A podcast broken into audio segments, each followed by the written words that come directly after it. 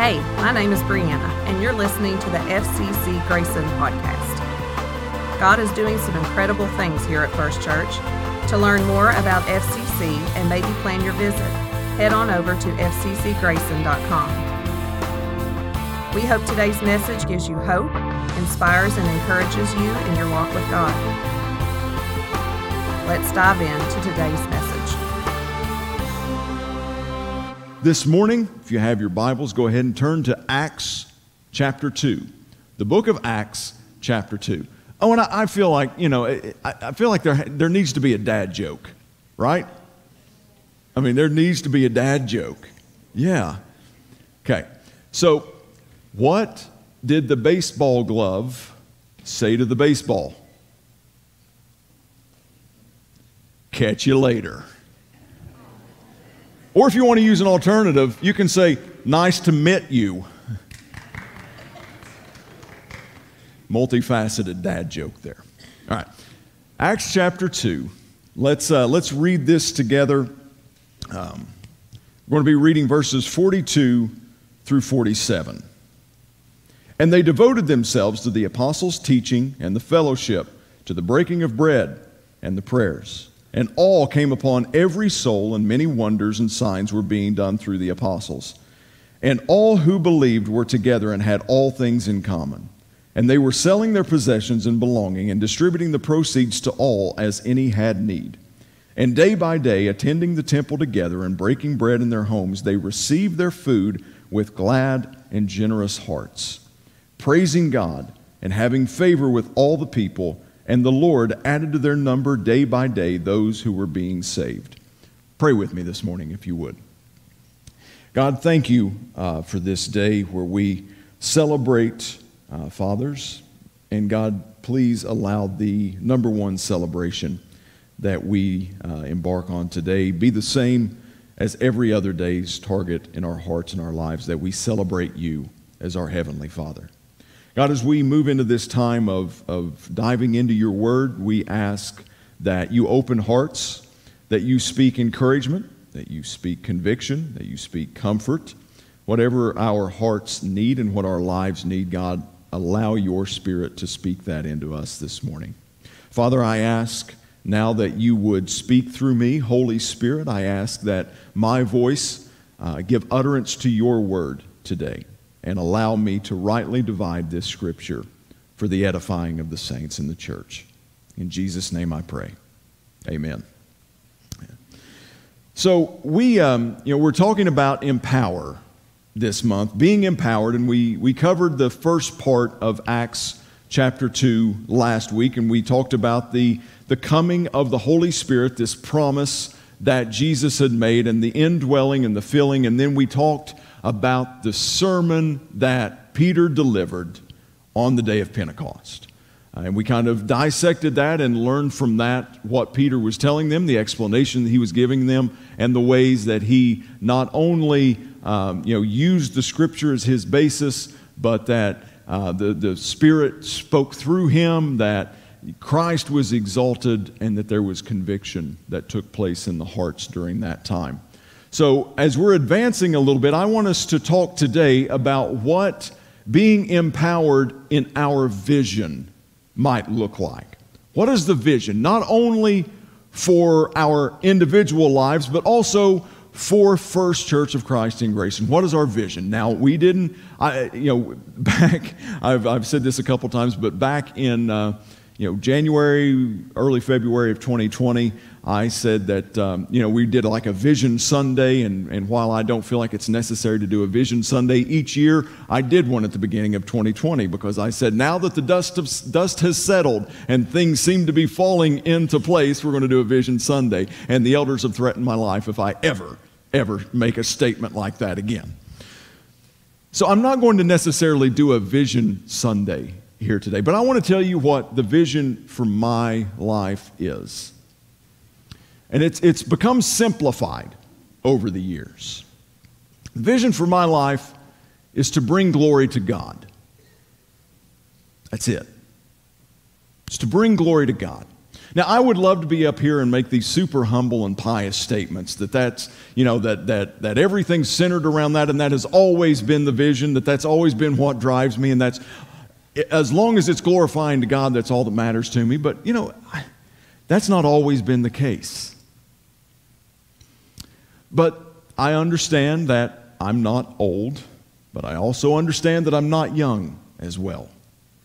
But the older that I get, the more that I realize that as you strip this life away, nothing else really matters other than glorifying God.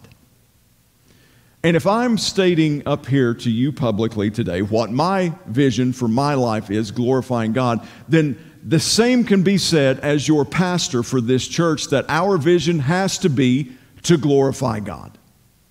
Period. If we're not glorifying God, then we're missing the target.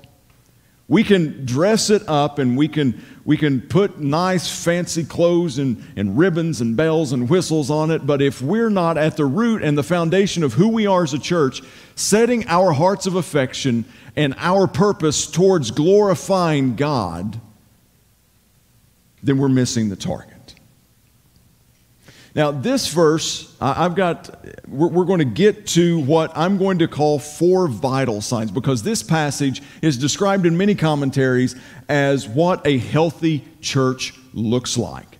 And in one of the commentaries that I was studying this week, they used the terminology of vital signs, that we can find four vital signs in this passage. So I'm going to use that exact terminology. It's Christ centered uh, exposition commentary set four vital signs. But there's also 10 elements that we can see, 10 evidences here. And I'm going to ask Christy if she would to put that up on the screen. Now, I've got this. If you have the church app, the church website, fccgrayson.com, we have a section for message notes.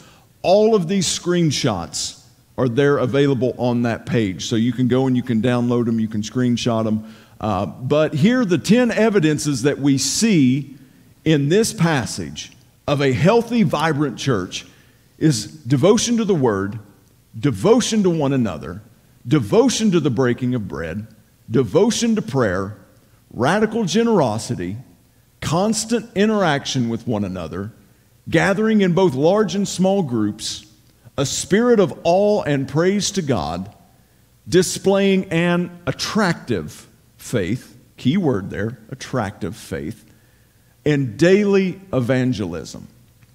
Now, you'll notice that the four, the first four evidences here all have a similar word. It's devotion. And we see that in verse 42 when they said, And they devoted themselves to the apostles' teaching and the fellowship and the breaking of the bread and prayer.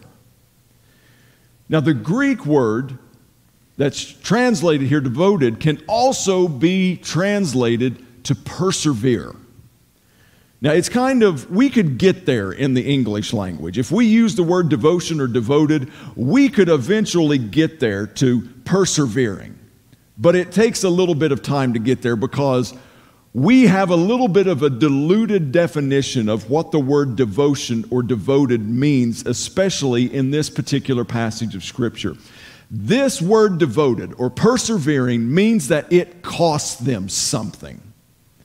It meant that it was something that they purposefully did. It was something that they made a choice, moment by moment, day by day, to devote themselves to these things because at this time, this is when the early church was launching, they had just persecuted Jesus. And Greg shared this, this wonderful news of Christ's death, but he also included in there the wrongful persecution, the wrongful beating, the wrongful mocking and scorning, and the wrongful murder of this man. So, this is coming fresh off of that. It's less than two months since this has happened. So, it meant that in order to devote themselves to the apostles' teachings, which was Jesus Christ, Him, him coming, living, dying, and resurrected, in order for them to continue to be devoted in that teaching meant that they made a choice to live a life that could end not glamorously. And if you've ever studied the, especially the 12 disciples, and their, the way that they died, it's not pretty. It's not pleasant. But this word that they devoted themselves meant that they persevered, meant that even when resistance was coming against them, meant that even when they were being persecuted, when they were being mocked, when they were being scorned, some of them, when they were being beaten, when they were being brutalized, when they ultimately martyred, gave their life for this, they continued to persevere in this faith. I don't know if, if we've truly gotten to the place that our devotion has ever been tested the way that the early church's devotion was tested. I don't think that my faith and my devotion and my perseverance has ever been tested to the degree that some people in the world currently are being tested and persecuted, and, and their devotion is being challenged. So these are evidences of this healthy, vibrant church. And I, I wanted to talk about that for just a few moments this morning because I think that when we think about this church being a healthy, vibrant church, sometimes our definition doesn't look necessarily the same as what we see in this passage of Scripture. Because wonderful time of worship this morning in song. Absolutely. And by the way, you all sounded amazing. You sounded amazing. But sometimes we judge the health of, and vibrancy of our church on, well, how good was the song service this morning? How good was the preaching this morning? How long did he speak? Because we know that at 31 minutes, the preacher loses the anointing of the Holy Spirit. It lasts until 30 minutes. And then he's in the flesh. Am I right? That's what happens. But how devoted are we to the Word of God? How devoted are we to one another? How devoted are we to the breaking of bread, to prayer, to generosity, to interacting with each other, gathering together, the spirit of awe and praise in God in our lives? How attractive is our faith? And are we evangelizing? Are we talking about Jesus and his gospel daily? So, with that, let's take a look at the four vital signs that this passage introduces to us. And I've got slides for these two. The first is biblical nourishment. Biblical nourishment. Now, nourishment, again, let's, let's think about this wording here. Because we look at this and we're thinking, okay, that means I'm reading my Bible. That means that the preacher's preaching from the Bible, and that's absolutely correct. That's what it is. But it's also to be nourished means to be healthy. Doesn't mean just to have sustenance. I sat down last night. I ran a few errands, did a few things, went a few places yesterday. I went to the gym. Then, when I got home, I sat down with a large plate of tilapia, quinoa, and a little bit of brown rice. Wasn't the most flavorful meal that I've ever had in my life. But it provided the nourishment that I needed at that point. So, if we think about from biblical nourishment, let's think about it this way. When was the last time that you allowed yourself to be corrected from a biblical standpoint? When was the last time you openly accepted biblical correction into your life? Whether it be spoken from one of your brothers or sisters or whether it be from the Word itself. When was the last time that you sat down? How often are you setting down, consuming God's Word? And I'm not just talking about one of those like, oh, I'm getting ready to go to bed. I've got to read three chapters, and you read, and then you're just like, I have no clue what I just read. I'm talking about purposefully get, or you could be like my wife. She will read in bed at night, and she'll do this number. And then she'll decide she needs to wake me up and tell me what just happened. You know, because like 30 seconds after my head hits the pillow, I'm gone. She's like, Ben, I just dropped a book on my head. Biblical nourishment. Now, we talked about this a little bit last week, so I'm not going to get too great into detail. But to bring glory to God as a church, I understand that has all kinds of branches off of it. I, it it's a super simplistic statement, and it's a simplistically true statement, but it has all types of branches off of it. But for this house to be healthy, we have to be built on the foundation of Jesus Christ and His Word. Amen? Not a behavioral modification, not a good philosophy, not a good feel good thing. Now, does the, Bible, can the Bible do all of those things for us? Sure, it can. But we do not compromise the foundational truth of Jesus Christ, Him crucified, His Spirit dwelling in us, and this being His Word. The second one, we find loving fellowship, and it starts in verse 43. It actually starts in verse 42 where they were talking about how devoted they were to things, devoted to the fellowship. And then it says, And all came upon every soul, and many wonders and signs were being done through the apostles, and all who believed were together and had all things in common. Now, you're going to notice something. I want you to notice something as we go through this. These four vital signs, they build on one another. Because if we're not nourished from a biblical standpoint, then our fellowship is not going to truly be loving.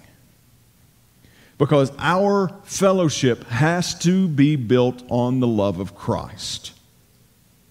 Let me repeat that again. Our fellowship has to be built on the love of Christ.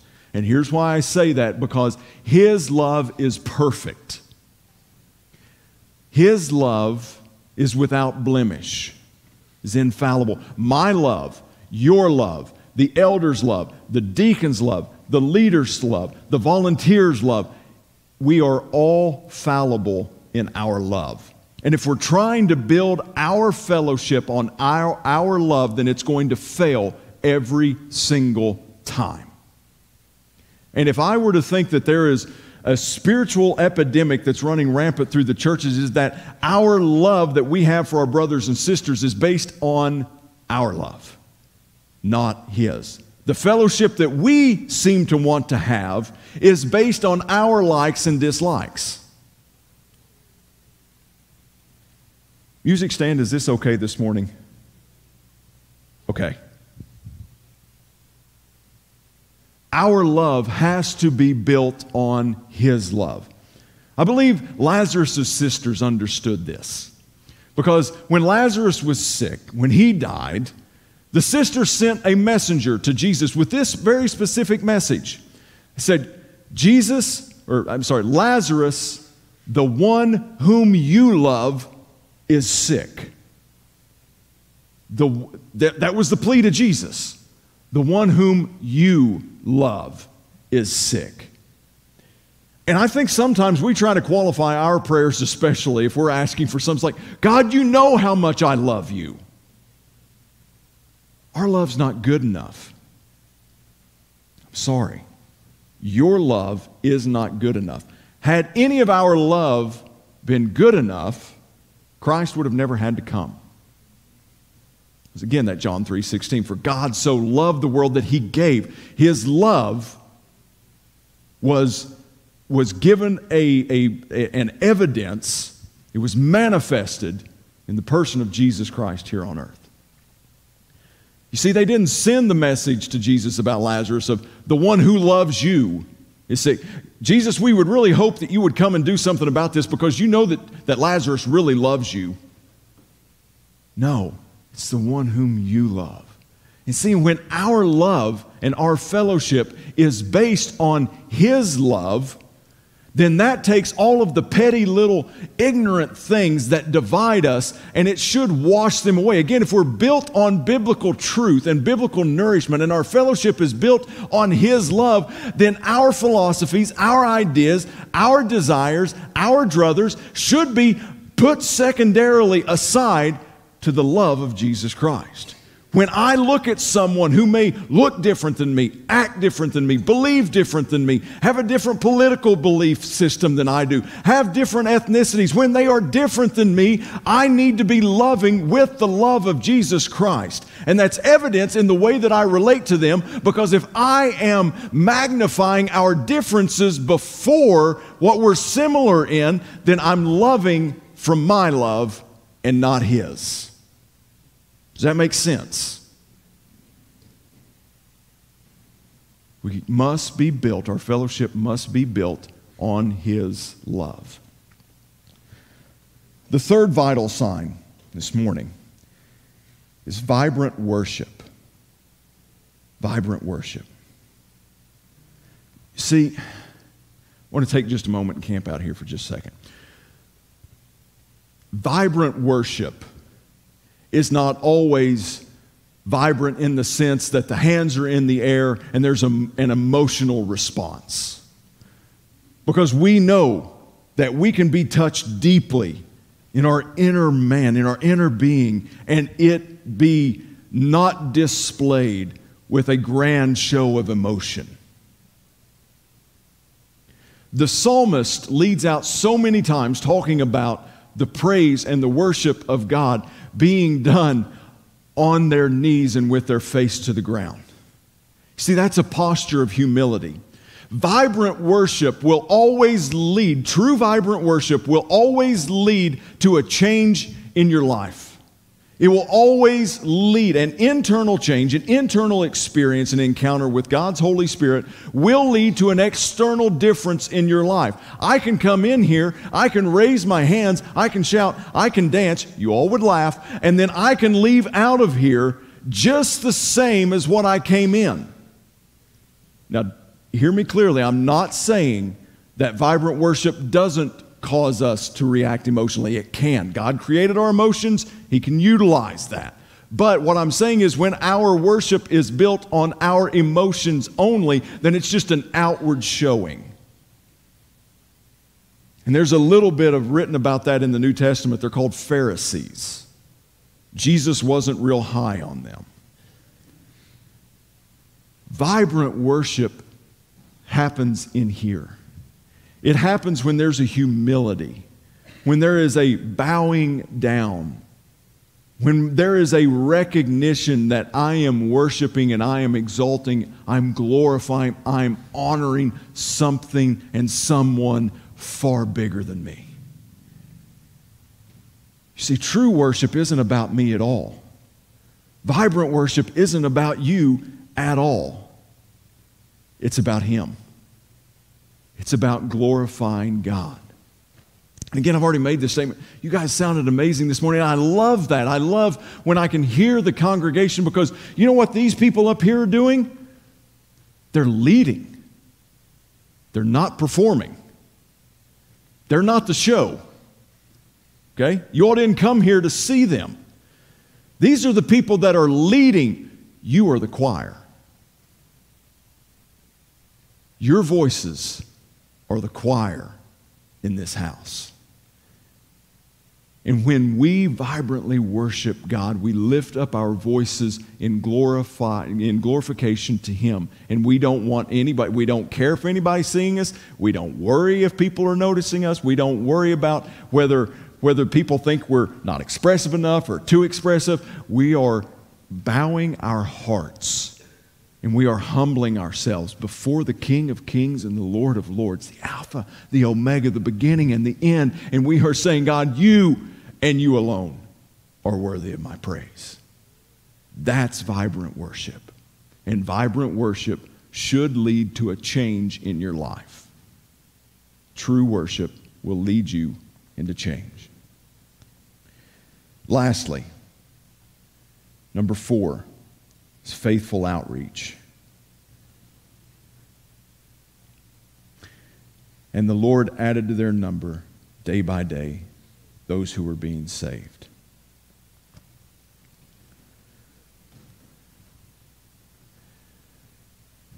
Believers, Christians, brothers and sisters, you should be talking about Jesus Christ.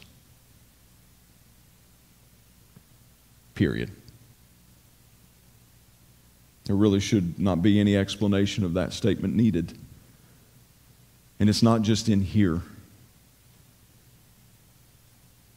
it's everywhere. See, the disciples got in trouble. And you can read about it in the book of Acts. They got in trouble over and over and over and over again. Why? Because they would not shut up about Jesus Christ.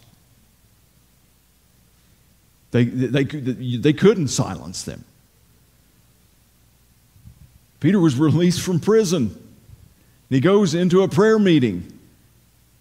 And he was in prison because he was preaching, talking publicly about the gospel of Jesus Christ. He goes into this prayer meeting after being released miraculously, angelically, from a prison cell. And his first prayer request is let's pray for more boldness to talk about Jesus more.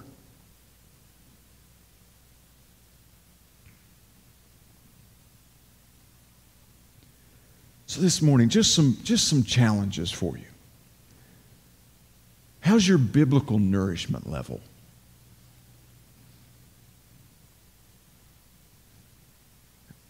How's your consumption of God's Word? How's your reading? How's your study? How's your devotion to God's Word? Again, it's persevering. How many of you, and I, and I would ask that you all show your hands, how many of you at times find it difficult to read your Bible? It's a call for perseverance. There's a reason for that. You have an enemy fighting against you. If we think about loving fellowship and loving each other with the love of Jesus Christ, let me ask you okay, let's get super practical and, and, let me be a pastor here for just a minute and talk about our church time together. How many of you are fellowshipping with the other people that you see in this room on Sunday morning? How many of you are taking time to purposefully fellowship with others? How many of you are here 15 minutes early just so that you can go around and talk and fellowship with other people? How many of you stay late just so you can talk and fellowship with other people? How many, how many of you in here are like spiritual church ninjas? You know, it's like, okay, I can slide in now. Nobody's going to notice me. And then I'm going to slide right out before everything's wound down. Challenge you, fellowship with one another. And not only here, but we see that the, in the New Testament, the early church, that they went to the temple together, but then they also met in each other's homes, which meant that they not only fellowshipped when they were in the temple, but they fellowshipped outside the temple as well. How's your worship? How is, how is this worship of God, this glorifying God, how is it playing out in your life? Are there evidences of it? Are there evidences that your life and your life's purpose is to bring glory to God? Or is it somewhat superficial?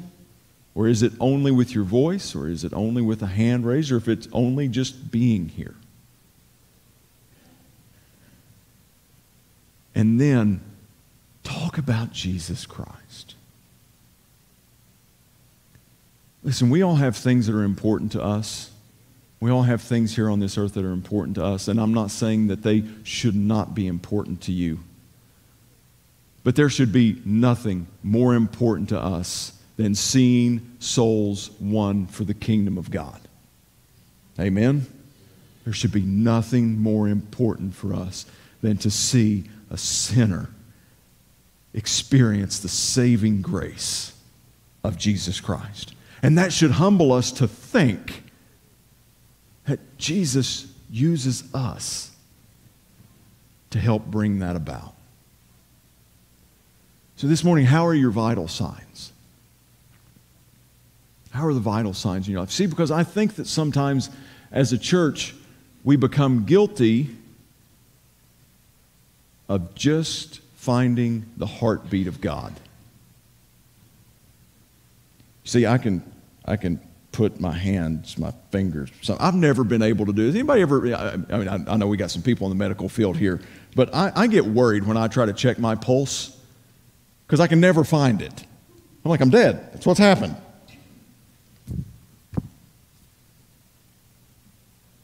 But see, sometimes we as a church spiritually will get a pulse of God. And you see, and that pulse is never meant to be the destination. That's just a sign that there's still life. That's just a sign that there's a heart beating. Folks, I'm telling you, God wants us to not only find his pulse, but he wants, it, wants us to trace it to his heart. Because sometimes we can get the pulse and we can see blessings. We can see God doing things. We can even, at times, read and see and experience these miracles, these signs, and these wonders. But guess what? None of those are ever the, intended to be the destination. They're pointing us to something greater. And the blessings in our lives, these evidences, these signs, these wonders, these things that we see of an almighty God, they're evidences that should be pointing us to a greater destination. And that greater destination is His presence.